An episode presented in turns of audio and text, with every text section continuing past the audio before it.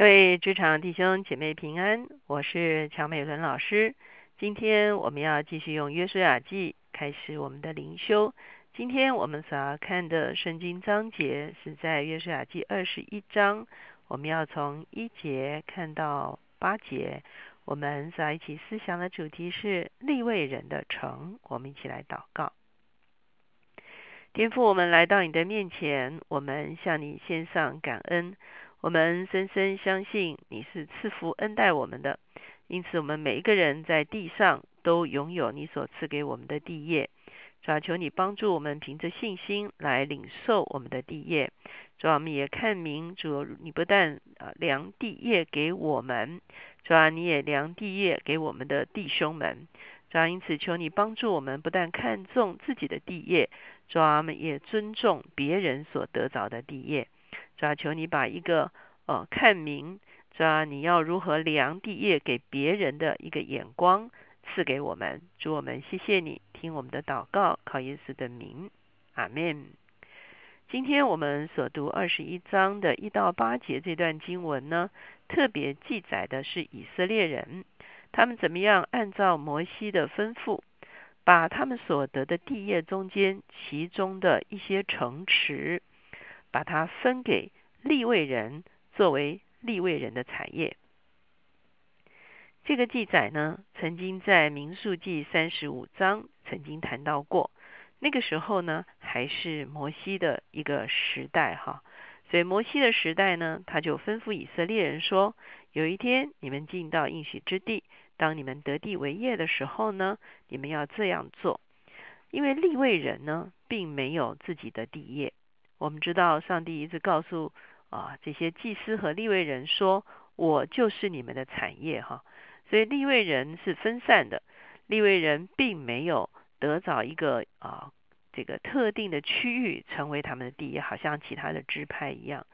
所以到了二十一章第一节的时候，我们就会看到利未人呢就来找约书亚，跟他谈说当年摩西有提到这件事情。二十一章第一节说，那时利未人的众族长来到祭司以利亚撒和嫩的儿子约书亚，并以色列各支派的族长面前，在迦南地的示罗对他们说，从前耶和华借着摩西吩咐给我们的城邑居住，并城邑的郊野可以牧养我们的牲畜。好，我们在前几次我们特别读到哈，最后呢才是啊，约书亚得着了他的地业。约书亚是一个非常公正的领袖，所以呢，他让众支派都得着地业之后呢，他自己最后才在以法莲山地得了一座城，成为他自己的一个啊一个地业哈。那二十章我们也读到说，他们照着当年摩西所吩咐的呢，要在全地分设这个逃城哈，在前一天我们也特别谈到逃城哈，那些误杀的人呢，他们可以逃到逃城中间啊，等候公平的一个审判。所以呢，二十一章这个地方呢，啊，我们在讲逃城的时候特别讲，所有的逃城其实都是啊利未人的城哈，所以现在就来谈，那利未人究竟是怎么得他们的城的哈？所以呢，利未人来到祭司长以利亚撒和约书亚的面前哈，就提到摩西曾经吩咐要在各支派中间都有一些城市分给利未人。第三节，于是以色列人照耶和华所吩咐的，从自己的地业中将以下所记的城邑和城邑的郊野给了利未人。不但城还有郊野哈，因为郊野呢是让他们可以放牧他们的羊群哈，这也是在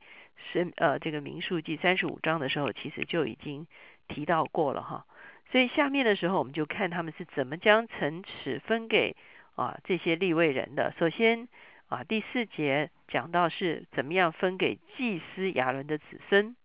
第四节说，为哥辖族拈阄，利未人的祭司亚伦的子孙，从犹大支派、西面支派、便雅悯支派的地业中拈阄得了十三座城哈。这十三座城呢，特别集中在啊犹大、西面跟便雅悯，就是南部南方的支派的中间。前面我们在讲支派的时候，我讲说西面呢啊，是融融在犹大支派的里面哈、啊，它是犹大支派里面中间挖一个洞哈、啊，就是西缅支派哈、啊。那便雅悯支派呢啊，是紧紧的北北边接着啊这个犹大支派哈、啊，就是犹大在南，便雅悯在北哈、啊。那他们也是后来耶路撒冷城所在的地方，而耶和华的圣殿就在这个地方。所以呢，这个利未人中间的祭司，特别是亚伦的子孙才能做祭司哈，他们是特别服侍殿的这一群人呢，他们就从犹大西面跟便雅悯最靠近后来圣殿所在的这个耶路撒冷的这个附近呢，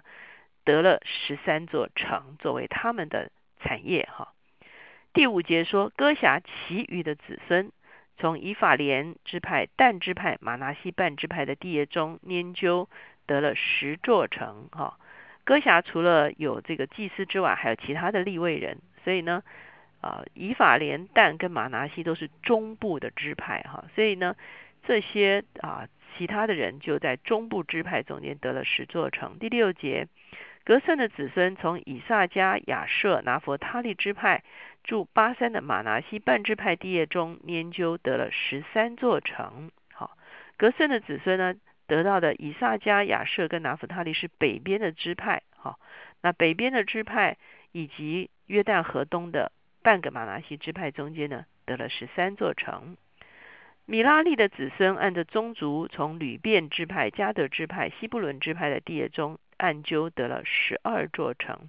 我们知道吕遍跟加德都在约旦河东、哦、西布伦是在约旦河西，所以呢，米拉利在这三个支派中间呢得了十二座城。所以第八节说，以色列人照着耶和华吩咐，借着摩西所吩咐的，将这些城邑和城邑的郊野按阄分给利未人。好，在民数记三十五章就告诉我们说，总共一座四十八座城，就由各支派的地业中间分别出来，归给了利未人。好。这个是我们会看见这段经文它特别所要谈到的东西。那坦白讲，我们会问一个问题，这些支派他们已经得了他们的地业，需要从他们的地业中间分别出啊这些城市特别归给利未人哈、啊，那他们肯吗？他们愿意吗？他们不会觉得自己受到亏损吗？首先我们会看见，这是摩西所吩咐他们的。